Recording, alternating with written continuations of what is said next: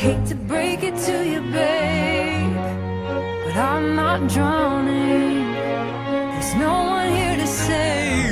I'm known for running my mouth. I will not be accountable for what comes out. Uh, I don't know, I might have said it. I was kinda gone and light headed. My jacket kinda fresh, bright red. It as usual, my pants tight, threaded. It seemed like everybody dressed tight now. And I just want my credit. Don't get it twisted or dreaded. I am the king and will not be headed to the morgue no time soon, brethren. Being broke made my head hurt, so I need the bread or an Excedrin. That'll only get my engine revving. While y'all on 10, I'm on 11. I'ma make the news be on it, said. Matter of fact, I'm on this very second. I'm in first and y'all in second. And this verse only add to the freshness. Call it the club, tell them add to the guest list. What you think? Way more bitches. I can never be too big for my britches. Y'all motherfuckers know who this is. Oh, welcome back to Small State Big Takes. This is episode 151. Uh, we are shorthanded today. It's just me, it's just Gilly, but uh, already back for a second episode is Alex Barth of 985, the Sports Hub, to talk all things Mac Jones and Patriots. So, Alex, thanks for coming on to fill some shoes tonight. Yeah, absolutely, guys. Thanks for having me. Perfect day to do it too. I uh, I, your, Perfect day. your phone must be I don't even know catching catching flames over there in terms of all the uh the information was- probably going in and out. I know I, I shot, and this was probably, I don't know, 10 minutes after the Cam Newton news. I, I went and I shot a stand up and I had to like I had to take my phone out of my pocket and drop it on the ground because I just I couldn't focus. I could feel it.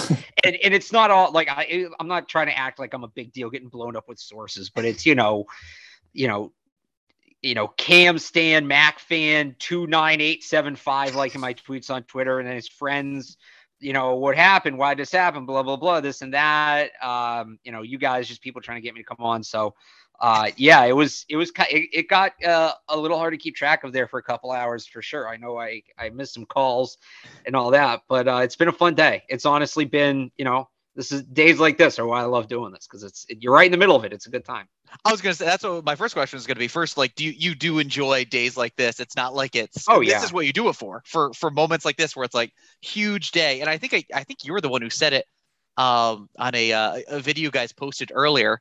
Um, was it with Evan Lazar in terms of this is the most influential day in Patriots history in a while and one of a handful in the 532 days Yeah, and even that, think about how many like in the last 10 years, this is probably a top 5 biggest even maybe 20 years uh most important day in Patriots history. So I I definitely appreciate that, but that's yeah no, that's that's crazy to think. Um man, I don't know where do we even begin in terms of uh kind of digesting the day.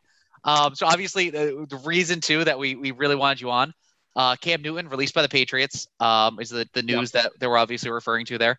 Um a, did you did you kind of see this coming in terms of A Mac Jones being QB one, then B, um, that Cam would not be the backup and that he would be uh, released. And kind of the terms of that release are, are kind of intriguing to me. Do we think it's a mutual thing where it's Bill Belichick out of respect not wanting to trade him, let him land on his feet and figure out what the best spot for him is moving forward? Something else? Um, what do you think?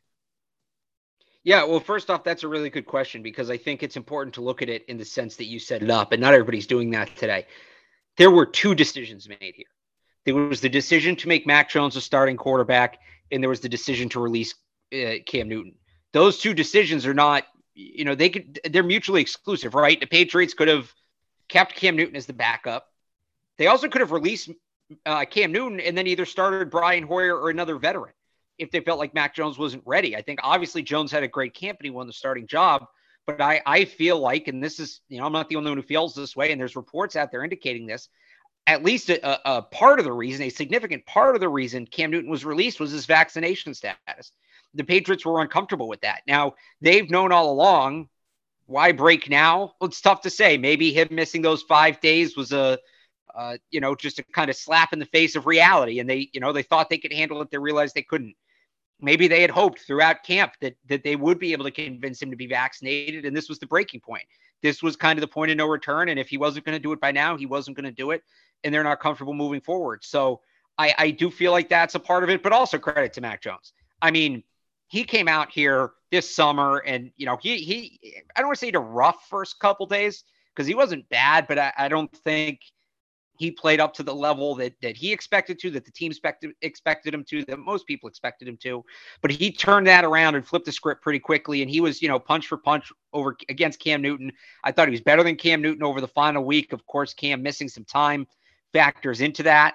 So yeah, all the credit in the world to Mac Jones, especially for a team that historically does not play rookies.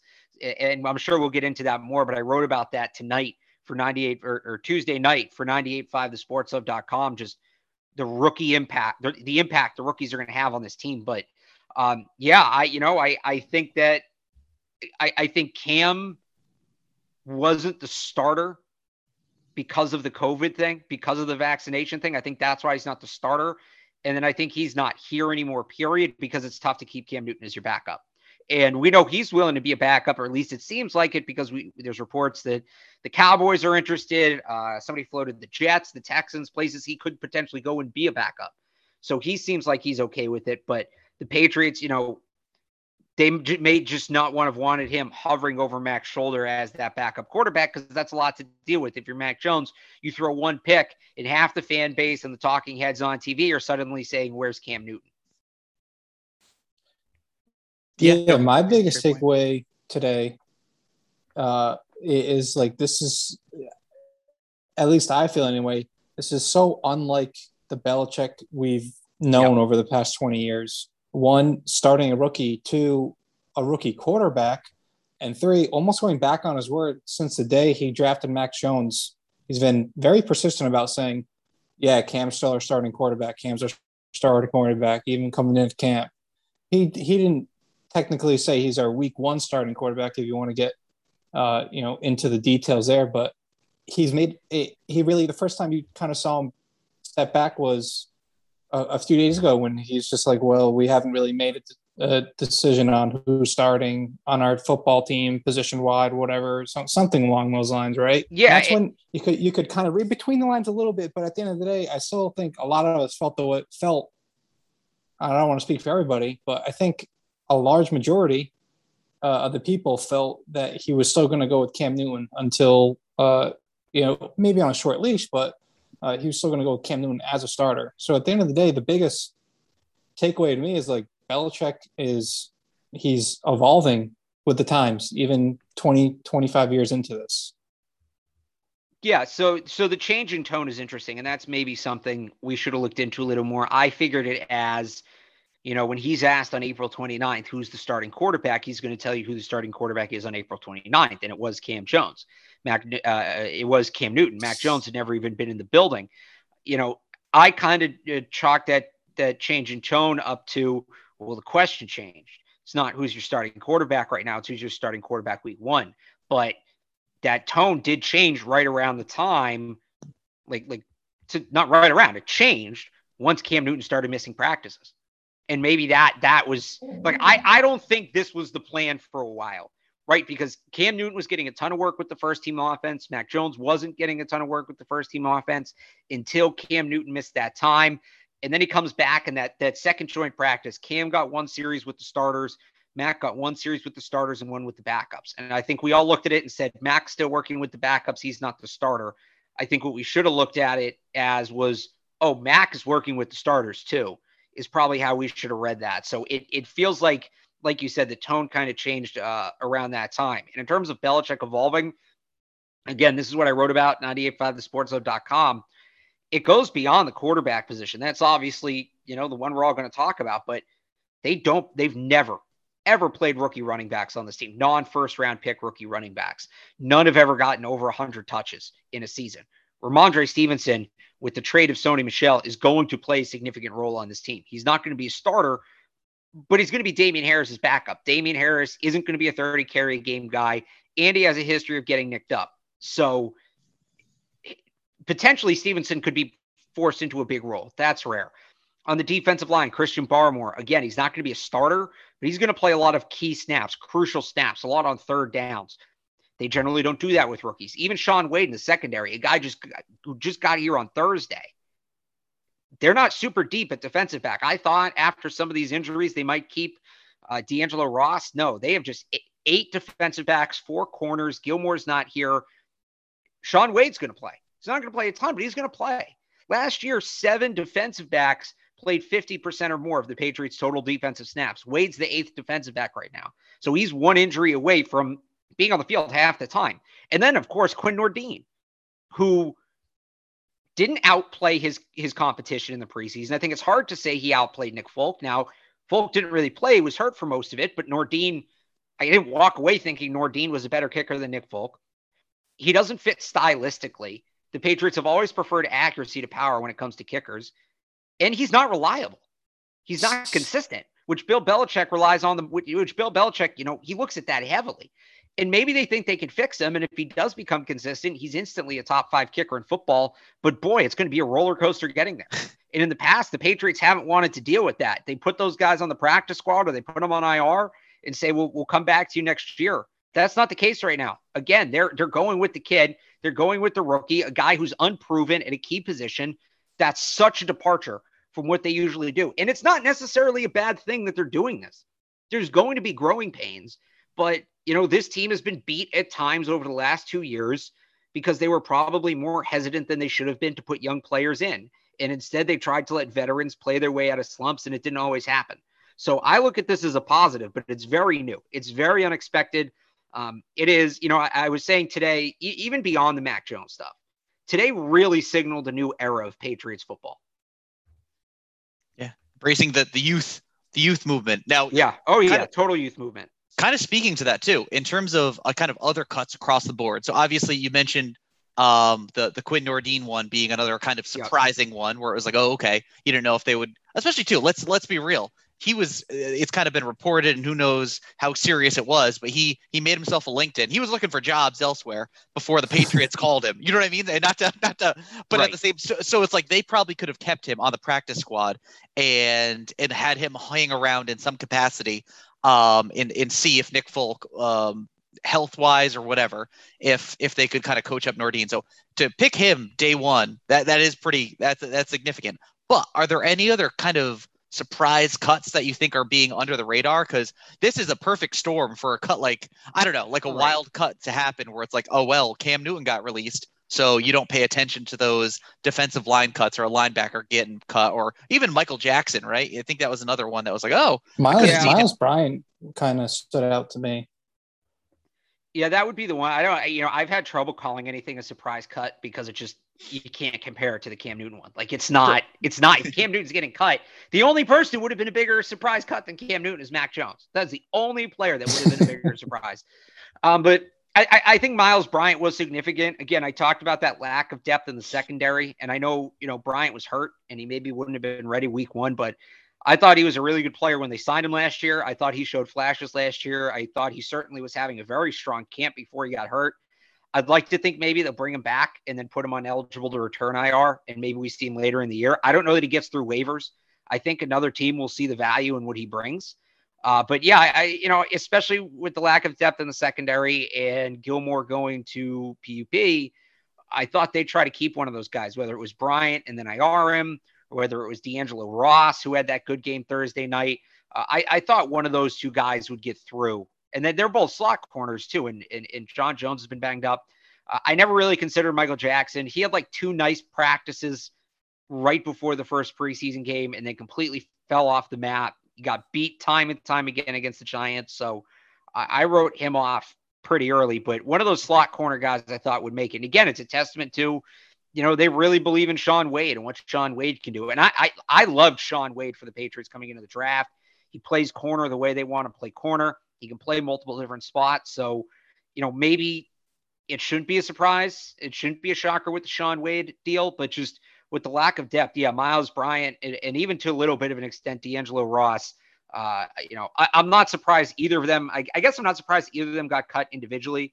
Bryant a little bit because I had him on my roster projection, but you know, if they had kept Ross over Bryant, I'd be like, all right, that makes sense. Bryant's hurt. They need this guy week one. Uh, to not carry either of those guys does stand out a little bit to me. And it makes me think that there's another move coming. There's another shoe to drop at some point here over the next week and a half at the cornerback position. That's in the, that's that's an interesting point because that's one thing that I feel like we can kind of get lost in the sauce of all these cuts and whatnot. But if Belichick sees an upgrade based on cuts from other teams, then all of a sudden things might shift Yeah. a little bit. Which again, right now it feels like man, this is the roster, but not necessarily the case. Which kind of leads into the next question I would ask is um, among those kind of quote unquote surprise cuts, um, Brian Hoyer. Now I think there's some speculation that depending on what Stidham statuses and, and, and just some other roster moves that I, I think you might have even been one of the people to say this on Twitter. He could be back. So it could Yeah. be, and they did this last year, if I recall correctly, where they technically cut uh, Brian Hoyer at some point, and then they immediately br- signed him back. So it's like this is not um, completely outlandish to suggest that he's uh, going to be back. But is that something do you expect, or do you think that maybe Bill's going to monitor the the free agent quarterback market for these guys that get cut?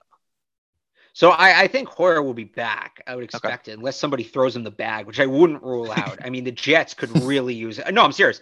The Jets could really use a guy like Brian Hoyer. I mean, you you want a veteran in there in the room with the rookie to kind of show him how it's done, and they don't they don't have that guy. They don't have that extra coach in the room. They tried to sign Brian Hoyer back in the offseason and, and couldn't.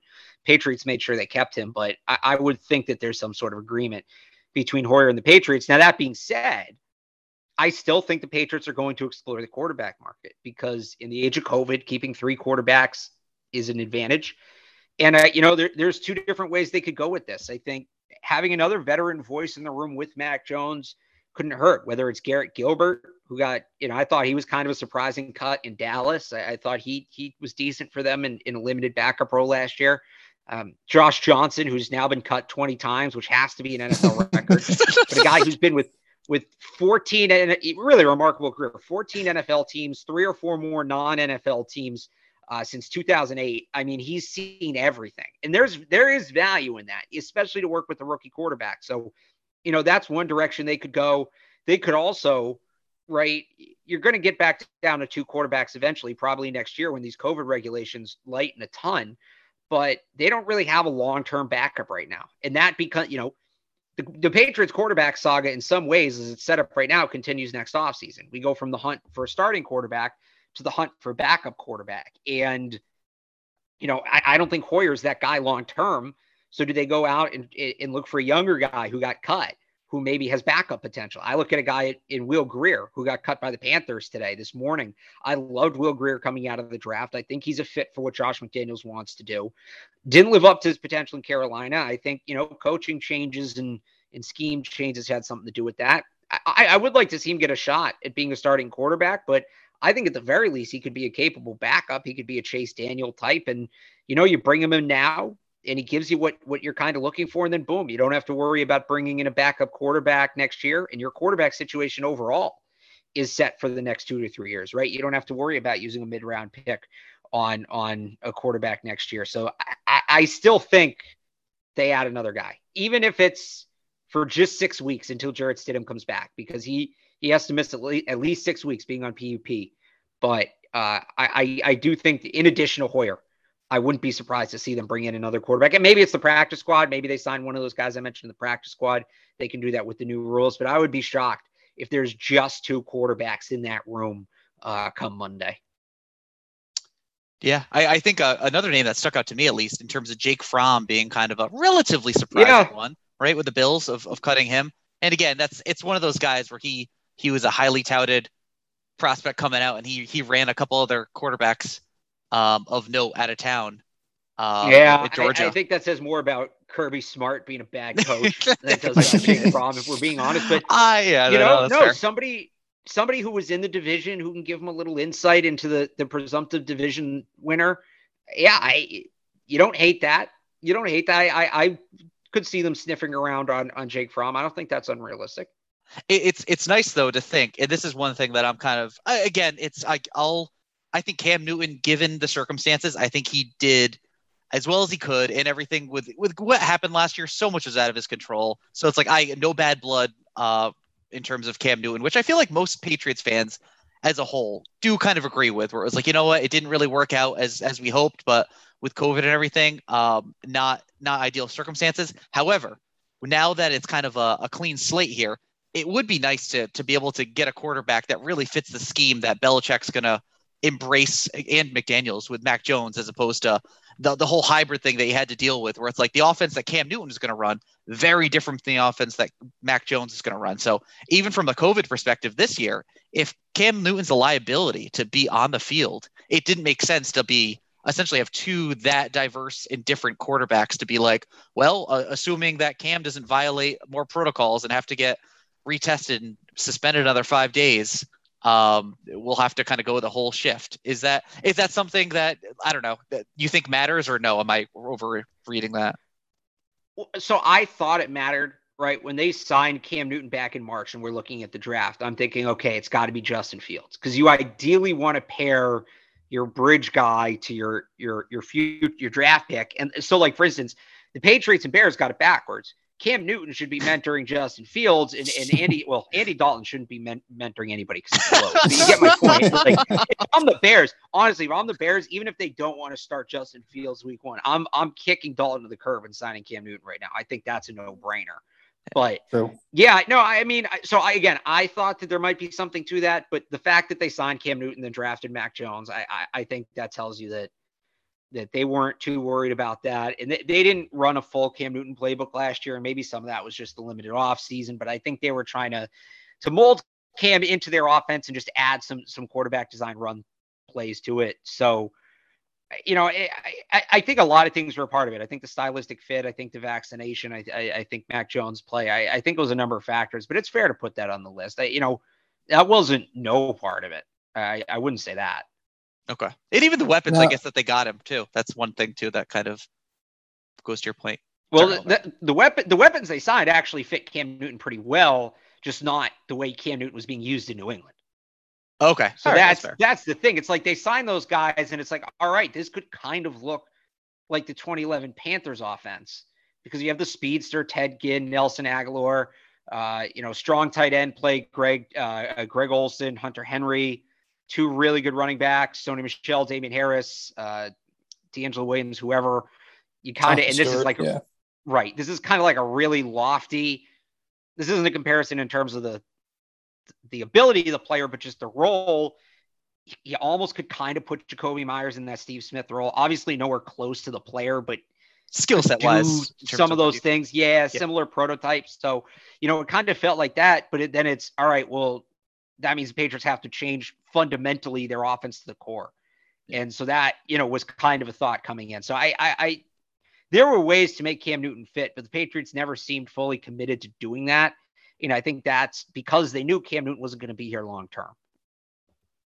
Now, backing up, you you mentioned the Bears and what their plan is. Uh, it it it comes to mind that they had this plan of okay, we're starting. We we signed Dalton. We're starting Dalton. Oh, Field is available. Let's take him. But we're still starting Dalton, and they're not shifting despite Field's play. And over here, you see almost the exact opposite. Obviously, all these factors go into why they chose to play Mac Jones, but that wasn't necessarily the plan written in stone as to what the Bears were doing. That that that plan is written in stone as stone as it can be over there. They refuse to play the rookie for whatever reasons. Maybe you know, it, it, God knows what they're going to do. Hope maybe it's just one game, but uh, the and this reminds me of back when Russell Wilson won the starting job. This is that this is all I could think about. Uh, is Pete Carroll? They, you know, they paid Matt Flynn a bunch of money they draft Russell yep. Wilson in like the third or fourth round, whenever it was. He kicks his ass in camp, and he, Carroll's just like, "Fuck it, let's go with let's go with the kid. Let's see what he's got." And look what's happened since. So I'm not saying Mac Jones is going to put up a Russell Wilson type start to his career here, but it you know it gives me hope that they're not wasting a year on his rookie deal just sitting behind a quarterback who he doesn't have any similarities to play style wise. Sure. So you know I I think that I don't know that the Patriots or the Bears are doing it perfectly. Uh, I think that you need to let the play dictate the decision. Like, look at what Miami did last year, right?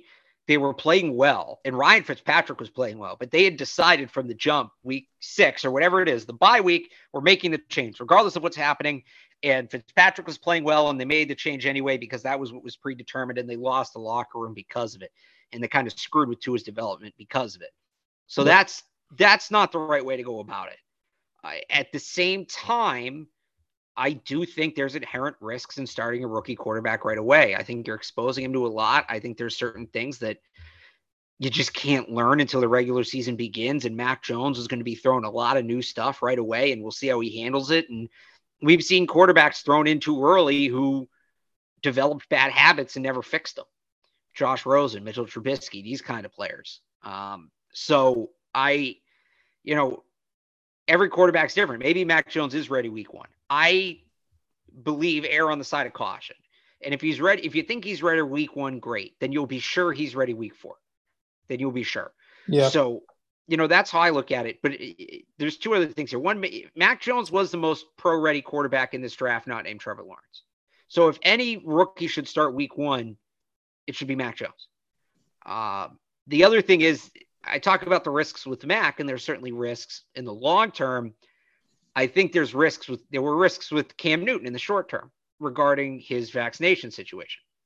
So I think the Patriots looked at weighing the risks. I think they like the team they have. I think they can make some noise, and they said, you know what, Mac Jones is pretty ready. We don't want to deal with with with the risks posed by Cam Newton. We believe we can get Mac Jones where he needs to be and not not stagger his development. Let's go with the kid.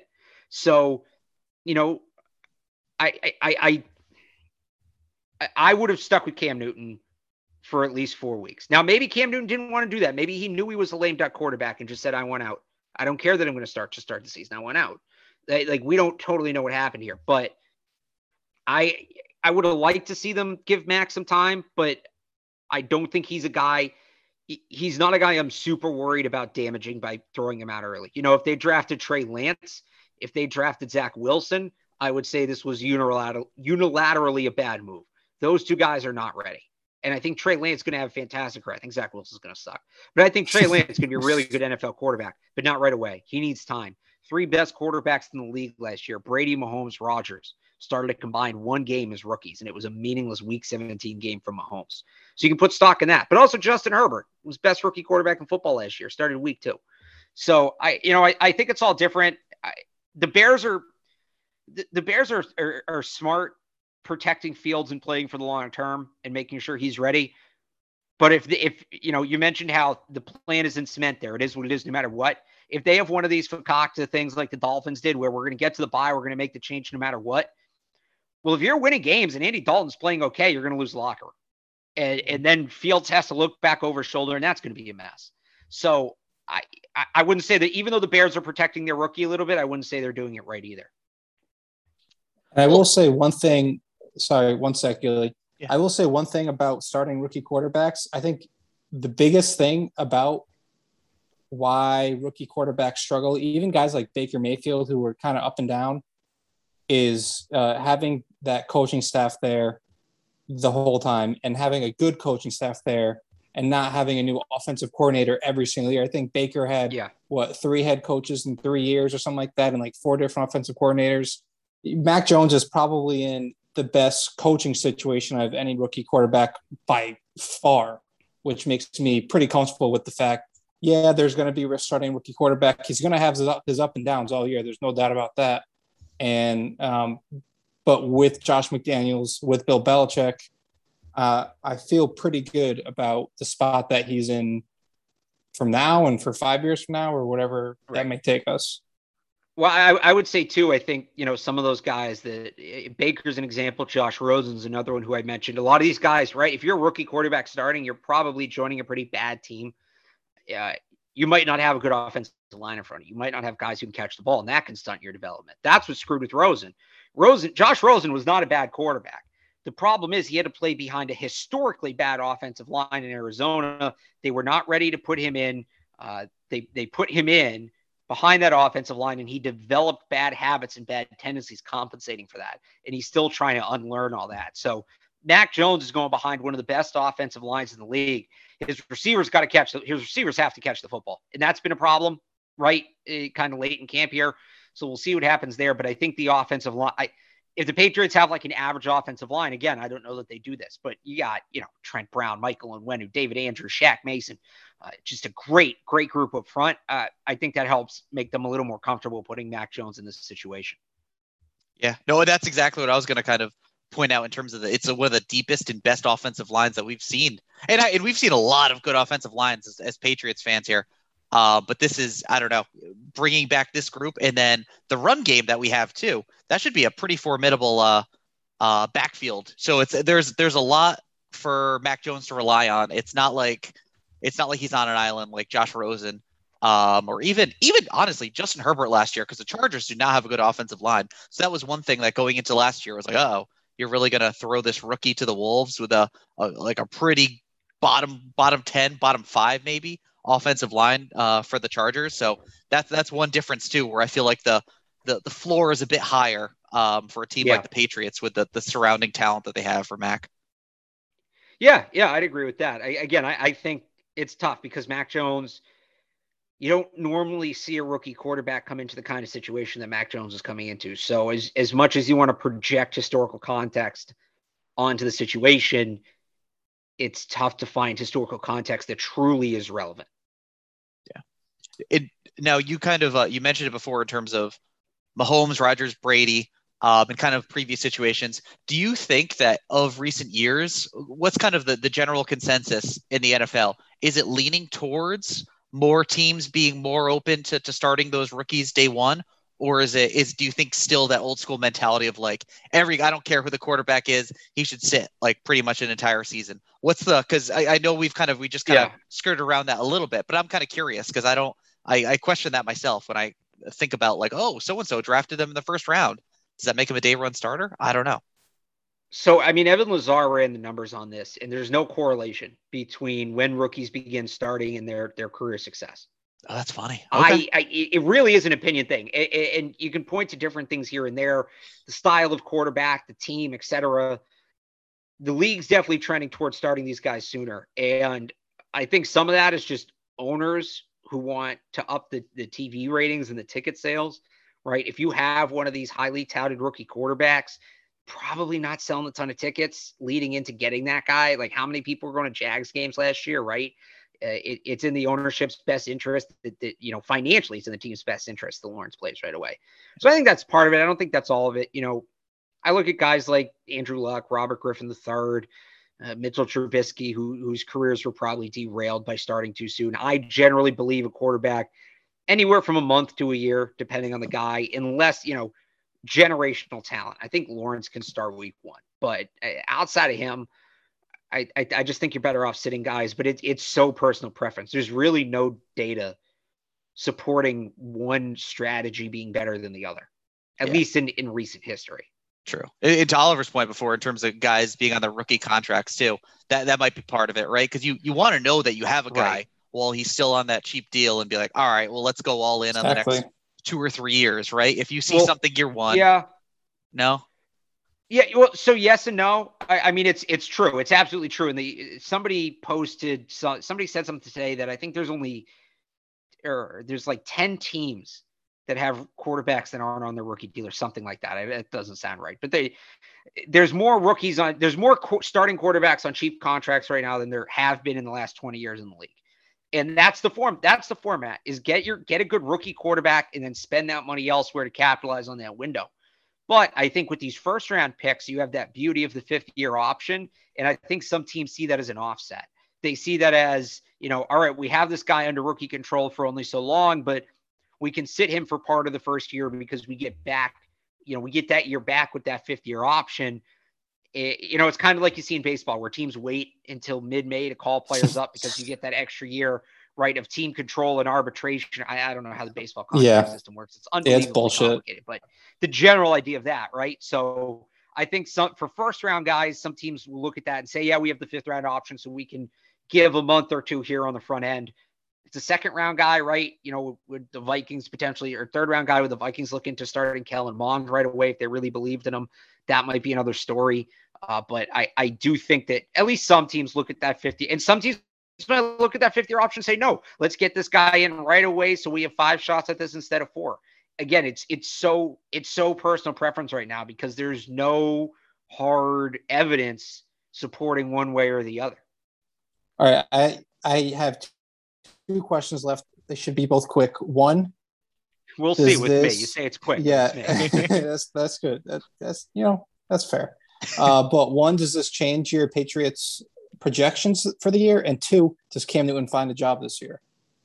So the thing that changed my projections today the most was actually the Stephon Gilmore news. Yeah, I think not having him early on hurts. I think it's going to hurt him against the Dolphins. It's certainly going to hurt him against the Bucs, and it'll probably hurt him against the Cowboys. Uh, so I, I actually probably have them one more loss than I did coming in because I didn't think, at least in year one, there was going to be much of a difference between Cam Newton and Mac Jones. Yep. So I'm almost like a 10 win team right now, assuming Mac Jones keeps his head above water, nine to 10 win team um, is where I have him at right now.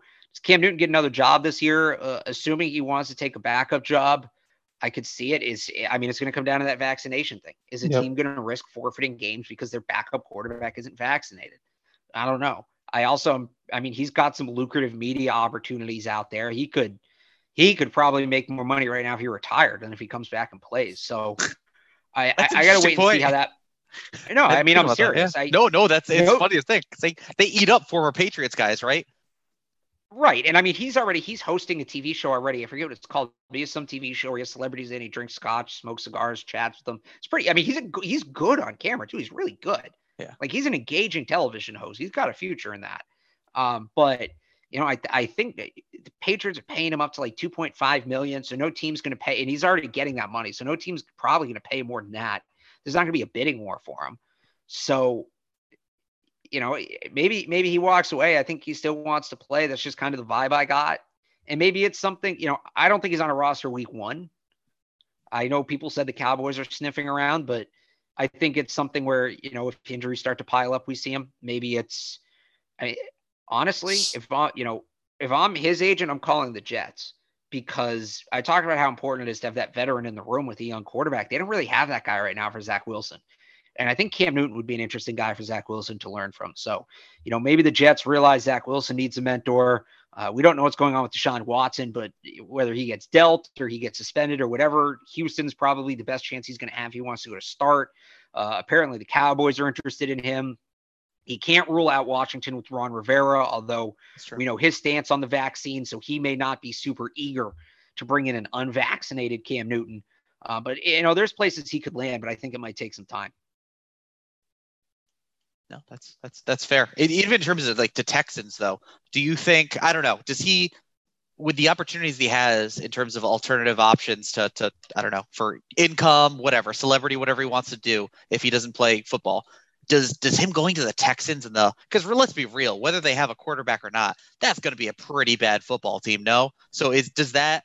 I don't know. I, I'm just curious. You you know his vibe better than I, but like, is he willing to play, or do you think he's willing to play enough to play for a five win team that's not really has no chance of of making much noise? Or I, I guess maybe to his credit, maybe he's confident enough of himself that he thinks that he could be a difference maker to put them in the running for the AFC South. But what's what do you think? yeah, of no, I mean, I, I, I think it's what you just said because I mean that's what he was doing here last year, right? He came into a team that didn't have a ton of talent, and and what he's trying to do right now is reset his market at, at 32 years old and get one last big contract, get like a, a two to three year deal worth probably somewhere around, I don't know, 30 million, 40 million. Um, he, he's that's probably, uh, you know, that's his best case scenario. If he comes out and he, he competes and he flirts with an MVP, that's what he's going to do. I think he still believes he can do it. And yeah, so, I, you know, I think if he goes to Houston, he doesn't see a bad team. I think he sees a blank slate. And I, I could see him going because he, realistically, if he wants to, you know, if he's fine, just kind of, you know, his NFL career flickering out as backup, Houston doesn't make a ton of sense. There's no reason to just go there and suck.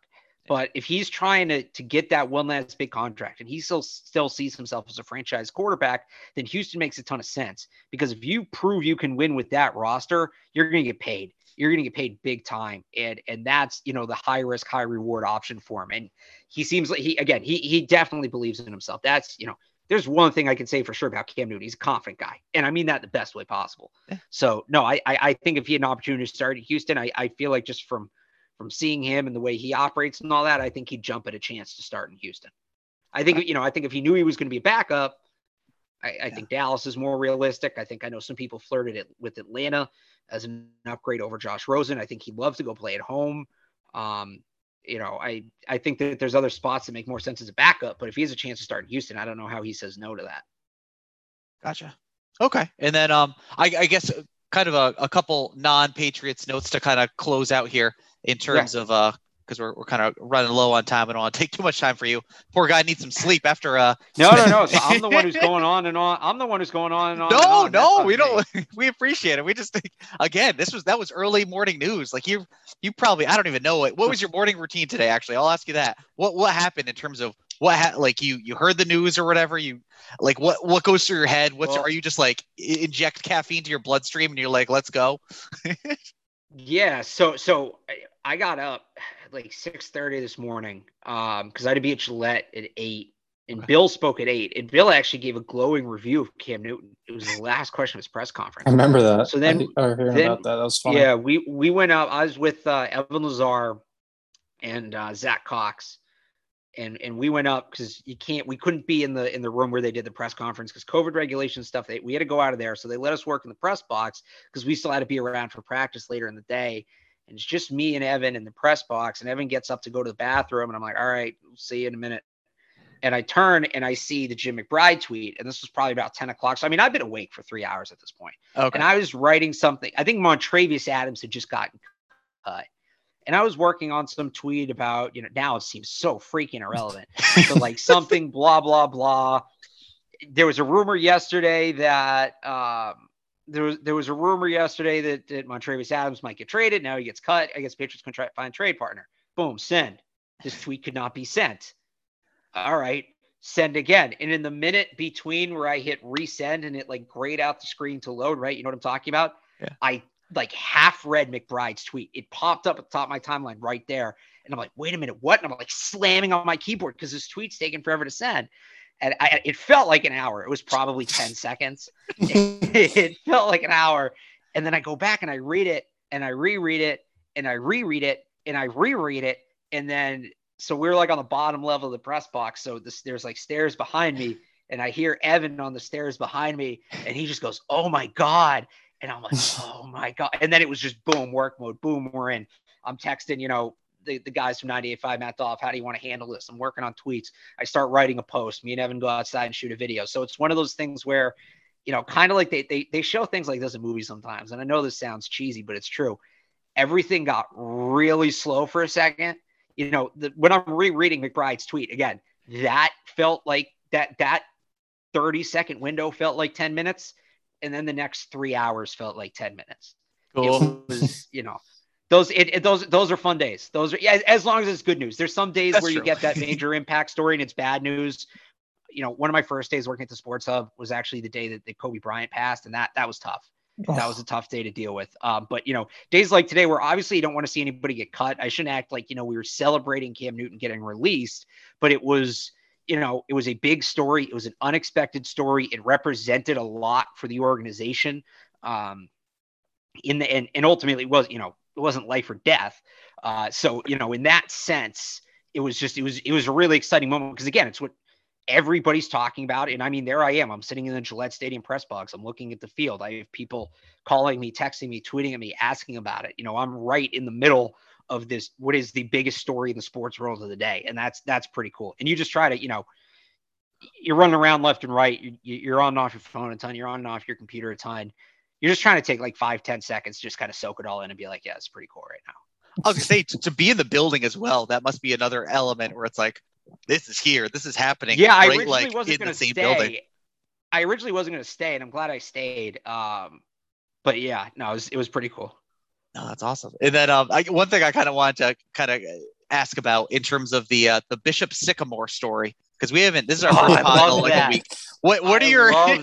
first of all, like that. What just what a wild, wild story. And I I hope that there's like a an in depth thirty for thirty or some equivalent um, special on it at some point to really dive into it. Especially because I down the road, those guys I bet are going to be willing to talk, um, yeah. even if it's anonymously. But um, but no, I any any kind of uh, hot take thoughts on that in terms of uh, the, the comic relief of it or or anything? Yeah, I mean, you know, I, I football needed a Fyre Fest, I guess, um, and no, it's it's put. great. The the shame is that the new NCAA football video game isn't coming out for two years because I think we all want to make our Road of Glory players now from Bishop Sycamore. Don't we? like I want to. I want to. I want to do that. I, I know for sure. So no, it's. I mean, it's wild. I, I hope all those kids are. I guess they're not kids. I guess they're like 25, right? They're JUCO guys, but you know, I hope they're okay. It certainly sounds like whoever's making these decisions doesn't have their best interest in mind. But yeah, what a what a wild, wild story. And it just, you know, you think today where everything's online and in you know high school sports are as big as ever, and you know you have high school athletes, right? Uh, uh, uh Quinn Ewers signing like a one million dollar NIL that that you'd think you'd, people would be on top of, especially a school like IMG, as big as they are. True. And let's not escape the fact that in a game involving IMG, IMG isn't the fakest high school. Let's not because I mean IMG's uh, it's not like high school like me and you went to. That's not, you know, English at 7, math at 8, history at 9. It's it's not what IMG's like. Uh, that that you know that you major in athletics there. So Yeah. um the whole story is just kind of nuts, but it's it's, it's a ton of fun. Again, I, you hope those kids are okay, but uh, assuming they are, it, it, it's a ton of fun, and I think it's just going to keep getting goofier. Yeah, no, the um the, the clips of the ESPN broadcast are just so funny too, as they kind of they trickled out where it's like different moments where they're like, uh, number 54 is down on the uh on Bishop Sycamore. He was not on our roster, so we don't know who he is. like in terms of them, like a, again, I hope he's okay in terms of that injury, but just hilarious in the sense that like they just had like a, a I don't know. Obviously, who knows even if the names are, are legit on the roster they had, but they it was an incomplete way. roster. Just Well, so Just I don't know if you saw today. The school that they were supposed, or one of the schools they were supposed to play this weekend, because again they played Friday and Sunday. One of the schools they were supposed to play this weekend tweeted out that they canceled the game, and the replies to that tweet are golden. Oh really? Oh, I gotta you check know, that out. We're looking for replacement, and there's people like making accounts for like fake high schools from like movies, like the school from Varsity Blues. Is tweeting at them like, "Hey, we'll play if you need stuff like that." So it's been, yeah, it's been, you know, it, it it has been pretty entertaining here. As we're, you know, you needed that little holdover because we got a really good week zero in college football. That Illinois, uh, uh, Illinois Nebraska. Nebraska, yeah, that was a great game. That's as college football as you can get. That was Big Ten at its Big Tennis. Um, but you needed you need a little carryover here before we get to week one. And I think even though it's a high school, it's kind of filled the college football space. A lot of the college football people are talking about it, and it's been a nice little carryover here as we try to get to week one. Yeah, no, totally agree. Totally agree. Um, all right, cool. No, it uh, it actually last thing in terms of uh, us being the Small State Big Takes podcast.